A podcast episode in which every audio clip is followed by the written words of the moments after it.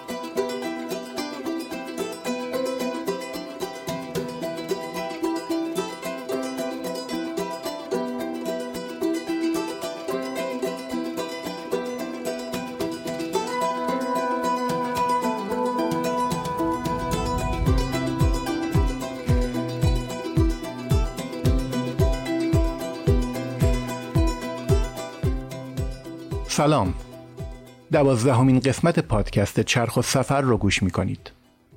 من حمید سلطان آبادیان هستم و در این پادکست ماجرای سفر یک ساله با دوچرخه به یازده کشور آسیا رو برای شما از روی دفترچه خاطراتم تعریف می کنم. این پادکست در عواست مرداد 1401 ضبط شده.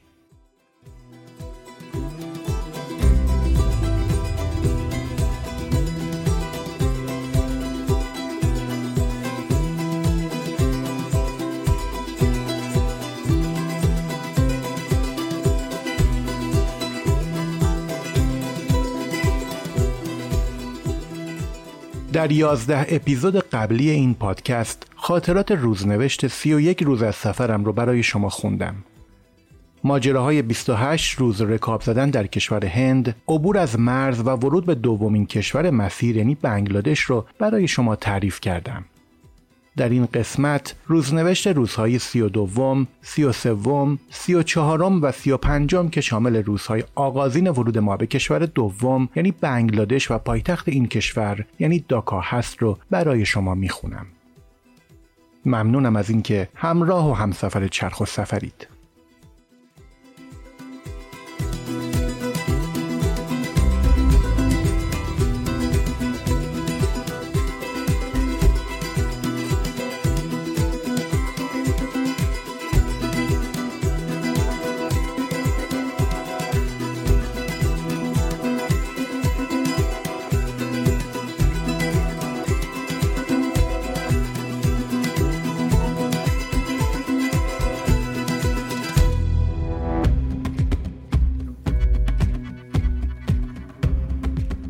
دوشنبه دهم بهمن 1390 روز سی و دوم بنگلادش داکا. دیشب تا دیر وقت در حالی که محمد و فرید خواب بودند مشغول نوشتن مطلب تازه برای وبلاگ در مسیر بودم.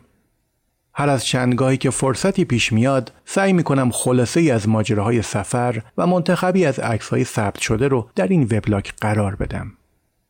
در بد و شروع سفر وبلاگ در دات رو برای همین منظور ایجاد کردیم و کلی از دوستان و خانواده از طریق همین وبلاگ سفر ما رو پیگیری می‌کنن. یک پشه راه خودش رو به داخل چادر باز کرده و مشغول عملیاته و همین باعث میشه هر چند دقیقه یک بار محمد یا یا فرید از خواب بپرند و نیمخیز شده و دنبال عامل سوزش های دست و پاهاشون بگردن. بعد از نوشتن سفرنامه حدود ساعت دوازده میخوابم. امروز صبح حراسان از اینکه نکنه بچه های مدرسه از راه برسند و ما هنوز درون چادر باشیم رأس ساعت شش در حالی که هنوز خستگی و کوفتگی و بیخوابی در تنمون هست از خواب میپریم و وسایل و چادرمون رو جمع می‌کنیم و سوار بر دوچرخه از مدرسه می‌زنیم بیرون مستقیم به خانه فرهنگ ایران میریم و اونجا مشغول برنامه ریزی برای ادامه سفر میشیم تصمیم می‌گیریم دوباره به هند برگردیم و از طریق یک ویزای ترانزیت در این کشور به نپال بریم و این کشور رو هم رکاب بزنیم. متاسفانه ویزای کشور هند یک بار وروده و تمدید نمیشه و به همین خاطر باید برای گرفتن ویزا مجددا اقدام کنیم. به سفارت هند در داکا میریم. بعد از پرسجو متوجه میشیم کلیه کارهای مربوط به ویزای ترانزیت هند از طریق فرمهای اینترنتی صورت می‌گیره و جواب این درخواست هم حدود ده روز طول می‌کشه. معلوم هم نیست که جواب مثبت باشه و ممکنه بعد از ده روز درخواست این ویزا برای ما رد بشه. سفر به نپال رو از توی برنامه سفرمون خط می‌زنیم و قرار میشه بعد از نهار به گزینه های بعدی فکر کنیم. برای نهار به یکی از شعبه های KFC میریم. بیشترین حمل و نقل مسافرها در بنگلادش به وسیله ریکشا یا اتوریکشا انجام میشه. ریکشا در اصل یک گاری با دو چرخه که به وسیله گاریچی با دست کشیده میشه. ریشه واژه ریکشا واژه ژاپنی جین ریکشاست. معنی این واژه وسیله نقلیه با نیروی انسانیه. امروزه اتوریکشا که در هند هم خیلی از اونها استفاده کردیم جایگزین ریکشاهای قدیمی شده که در اونها روی موتورهای سه چرخ یک اتاقک درست می‌کنند و مسافر در اون اونها میشینه. در داکا تعداد بیشماری ریکشای رکابی هم وجود داره که همون گاری حمل مسافر به یک دوچرخه بسته شده و دوچرخهران با تلاش و مشقت و گاهن با پای برهنه در خیابانهای شلوغ داکا رکاب می‌زنه و مسافرانش رو به مقصد میرسونه. ما برای حمل و نقل شهری در داکا از اتوریکشا استفاده می‌کنیم. اینجا برخلاف هند در اتوریکشاها از تزئینات داخلی و عکس الهه ها خبری نیست و در عوض دور تا دور اتوریکشا رو میله های قفس مانندی کشیدند که فضای داخلی اتاقک اتوریکشا رو شبیه یک سلول کرده و باید از پشت همین میله های چفت در چفت منظره های خیابون های داکا رو تماشا کنیم. با راننده ها برای کرایه باید همیشه چونه بزنیم وگرنه نرخ اولیه اونها به خصوص برای توریست ها بسیار زیاده. وضعیت سیمکشی برق در بعضی خیابونهای داکا عجیب و فاجعه باره و اونقدر سیمها در هم گره خوردند که معلوم نیست دقیقا از کجا اومده و به کجا رفتند.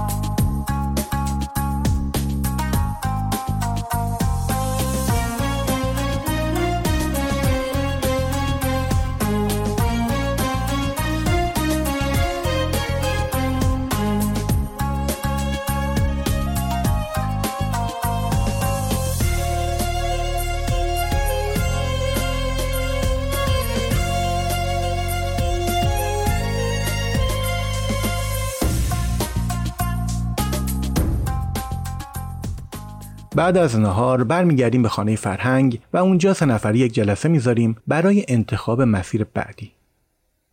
فرید پیشنهاد می‌کنه با یک پرواز به هوشیمینه یا هانوی در ویتنام پرواز کنیم و اونجا رو هم رکاب بزنیم.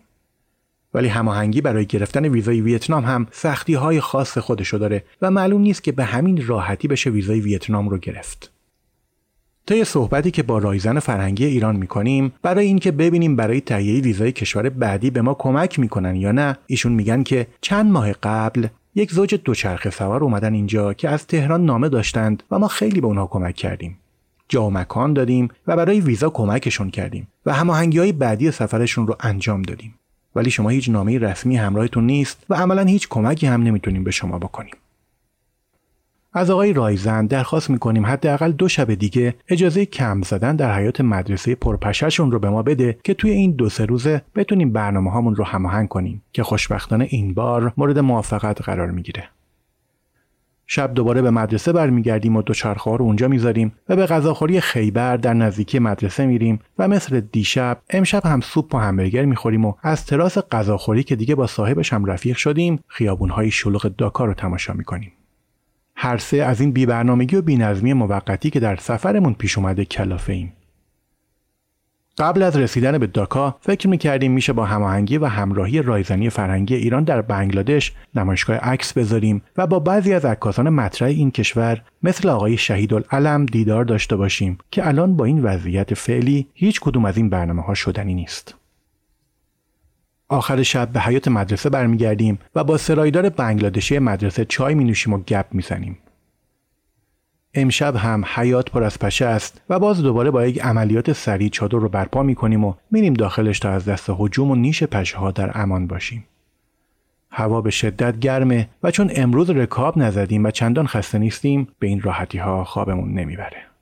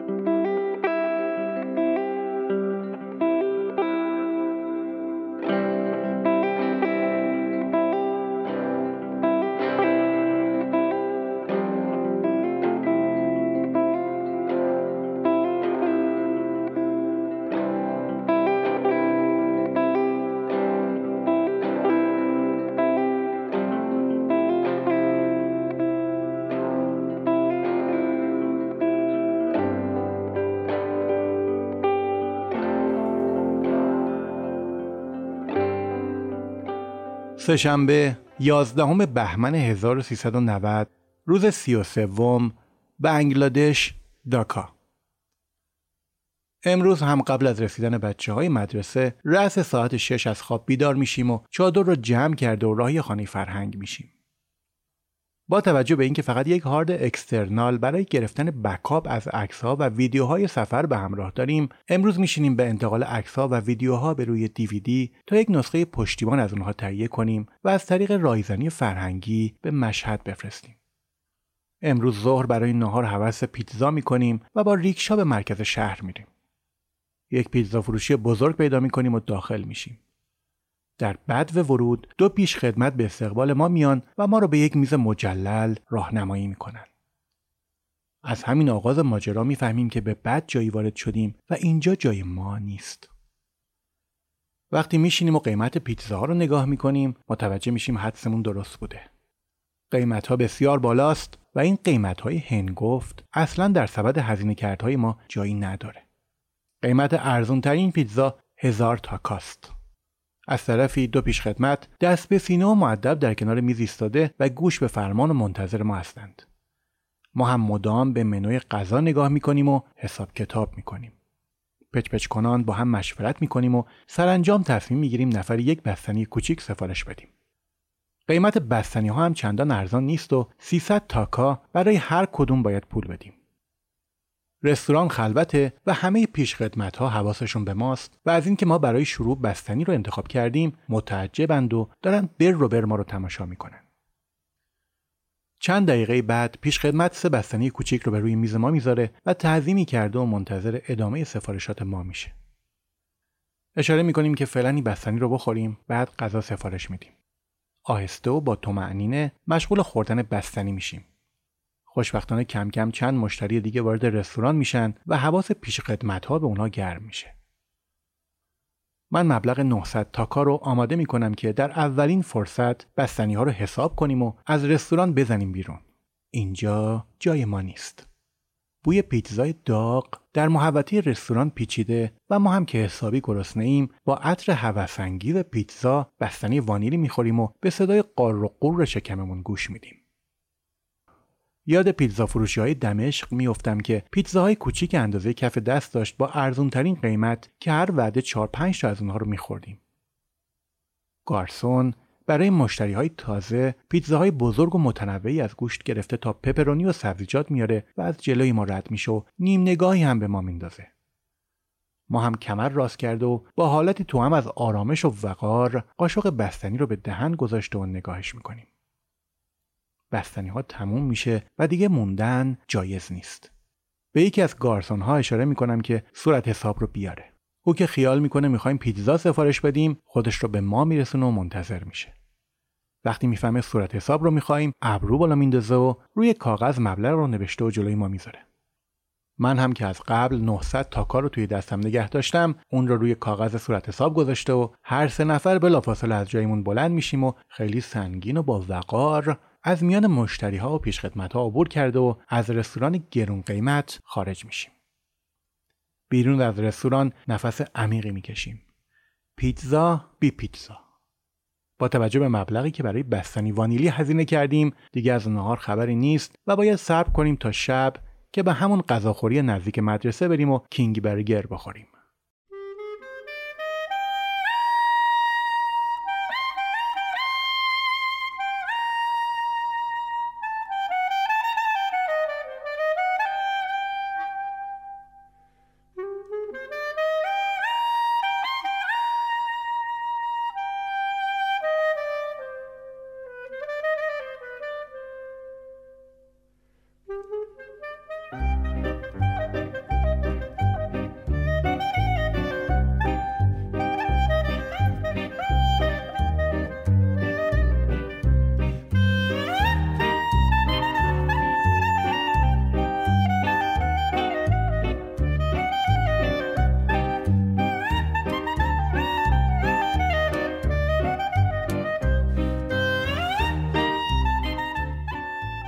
قدم زنان در خیابانهای داکا مشغول تماشای مردم میشیم. شهرهای شلوغ جذابیتی برای من ندارند. با اینکه یکی دو روز بیشتر نیست که در داکا هستیم اما دلم برای جاده تنگ شده و شوق بازگشت به اون رو دارم. ایستا بودن آفات خودش رو داره که یکی از اونها خرجکردهای بیخودی و مشغول شدن به تجملاته. با ریکشا به مدرسه باز میگردیم و از اونجا با همون غذاخوری ارزان قیمت همیشگی میریم. هوای داکا به شدت آلوده است. مدت زیادی هست که بارون نباریده و همین باعث شده حجم انبوهی از دود و غبار فضای شهر رو بپوشونه و آسمون آبی رو به تیرگی بکشونه.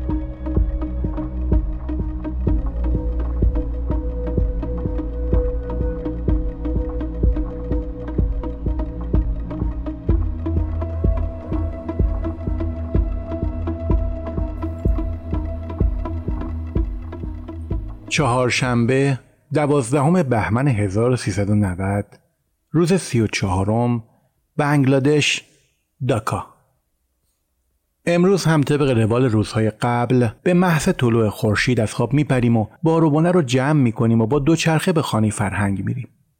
امشب آخرین شبیه که در داکا خواهیم موند و تصمیم گرفتیم که فردا از داکا خارج و به سمت چیتاکونگ حرکت کنیم. متاسفانه وضعیتی که در اون گرفتار شدیم باعث شده چندان میل و انگیزه هم برای عکاسی نداشته باشیم و نسبت به هند خیلی کمتر اینجا عکاسی کنیم. امروز دوربینای عکاسی رو برداشته و سری به مرکز شهر داکا می‌زنیم. داکا یکی از شلوغترین شهرهای آسیاست و حدود 20 میلیون نفر جمعیت داره. در حین قدم زدن به پارک رامنا در مرکز شهر داکا می‌رسیم. این پارک سرسبز که در میان این شلوغی و آلودگی های آزاردهنده یک موهبت بزرگ محسوب میشه یک دریاچه زیبا نیز در دل خودش داره. وارد محوطه پارک شده و مشغول تماشا و عکاسی میشیم. واکنش مردم به دوربین عکاسی خیلی مهربانانه است و از عکاسی ما استقبال هم می‌کنند. تا اینجای سفر چند تجربه در مورد عکاسی و نوع دوربینی که باید برای این طور سفرها همراه داشت به دست آوردم که اگر اینها رو قبل از شروع سفر می‌دونستم الان در شرایط خیلی بهتری بودم.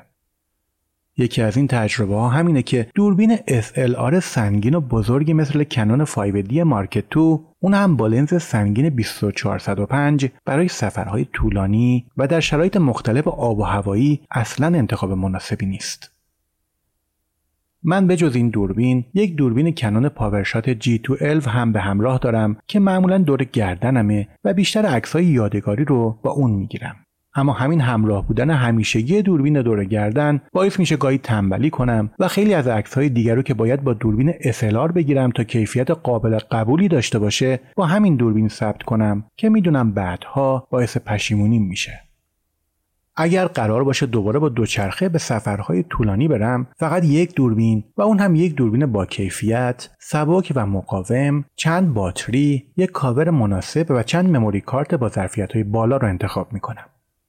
با توجه به اینکه هر قطعه ای که همراه برمیداریم وزنی به بار روی دوچرخه و دغدغه‌ای در ذهن ایجاد می‌کنه و موجب ایجاد خلل در رکاب زدنی سبک بالانه و رها سفر کردن میشه باید در انتخاب وسایل و قطعات نهایت خصت و دقت رو انجام داد.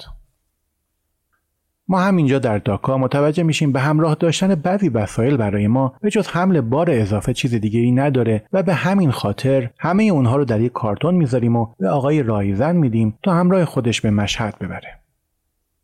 هرچه بار مسافر کمتر باشه سفر لذت بخشتره و حرکت به سوی جلو راحتتر انجام میپذیره. در زندگی یک جانشینی و ساکن و راکد مدام در حال جمع کردن و پسنداز کردن روی هم چیدن هستیم و همینه که باعث میشه دل کندن بسیار سخت و دشوار بشه. در حالی که به طور عینی و ثابت شده می‌دونیم که ما مسافرانی بیش نیستیم و این دنیا نیز محل عبور و موقته.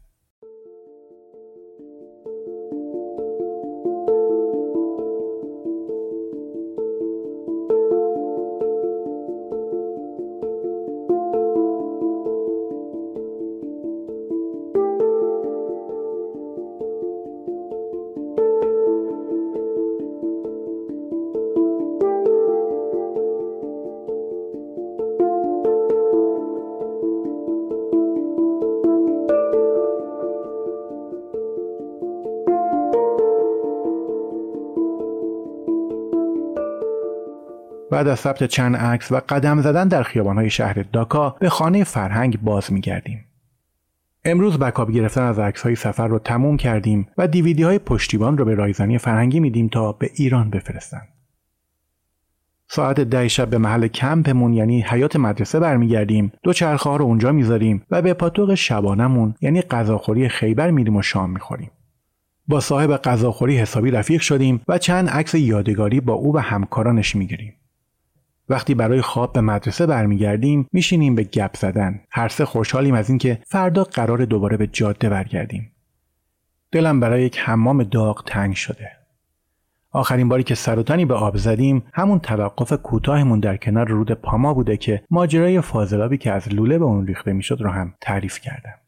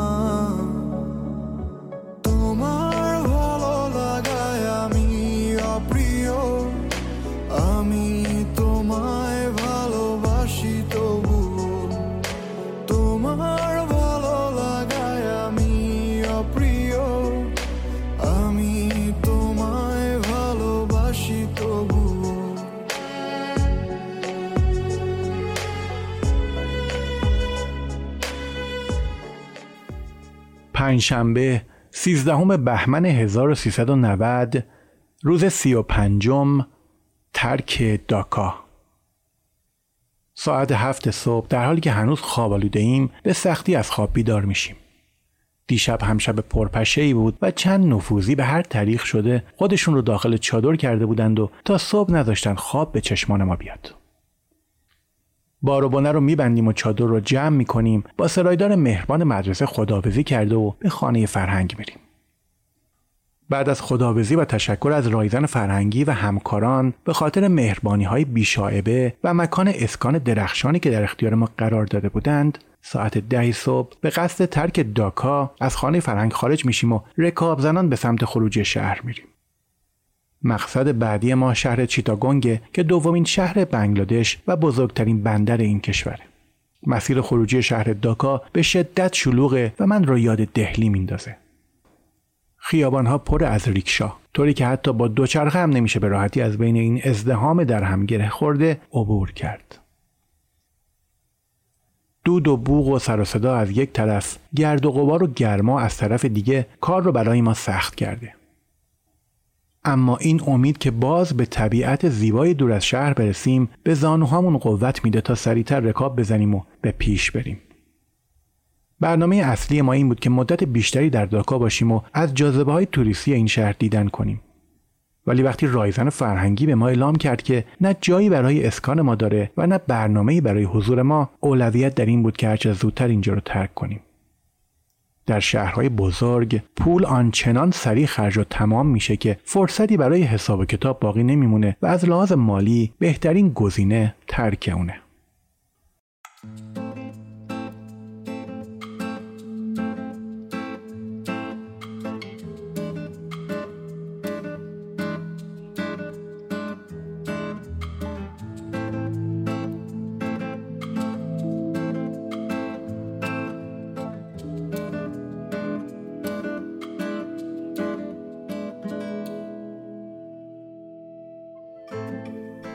ساعت دوازده ظهر از حجم انبوه ماشین ها و ریکشه ها کم میشه و این یعنی ما از شلوغی های داکا دور شدیم.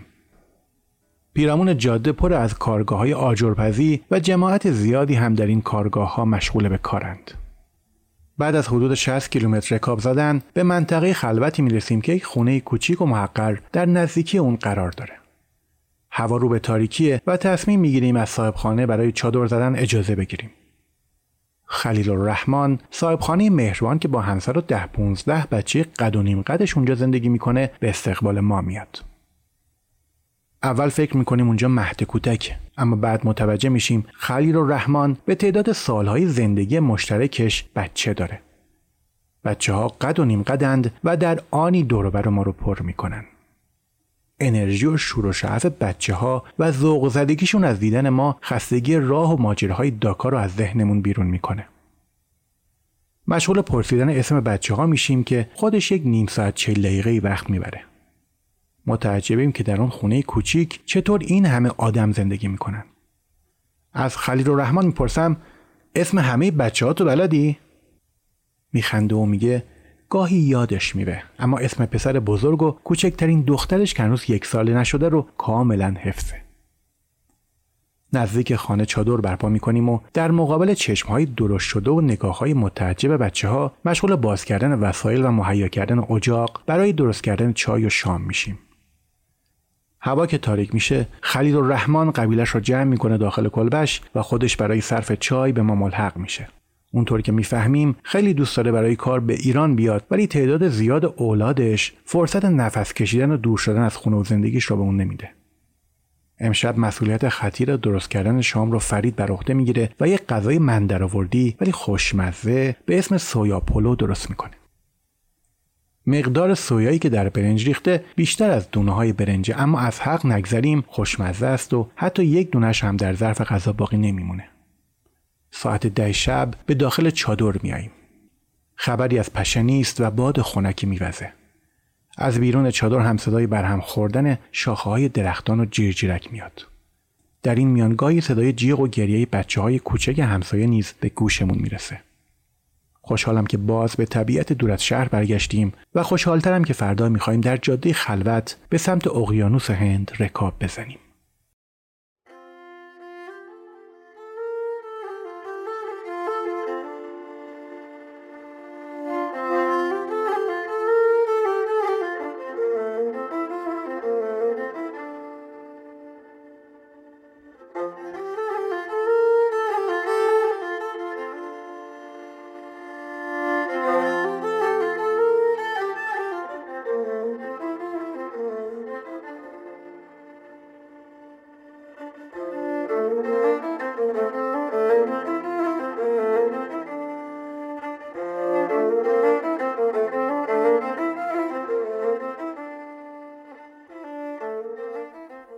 دوازدهمین قسمت پادکست چرخ و سفر رو شنیدید. عکس ها و ویدیوهای مربوط به این قسمت رو می‌تونید در سایت چرخ و سفر اینستاگرام و کانال تلگرام ما به اسم چرخ و سفر ببینید و دنبال کنید. تا قسمت بعدی که در اون ماجرای رسیدن به چیتاگونگ و ساحل پاتونگا، آشنایی با خانواده بنگلادشی دیدار حسین، ماجرای یک شب اقامت در ساحل اقیانوس هند و اتفاقات جالب دیگری رو خواهید شنید، شما رو به خدا می سپارم. همیشه در سفر باشید و خدا نگهدار.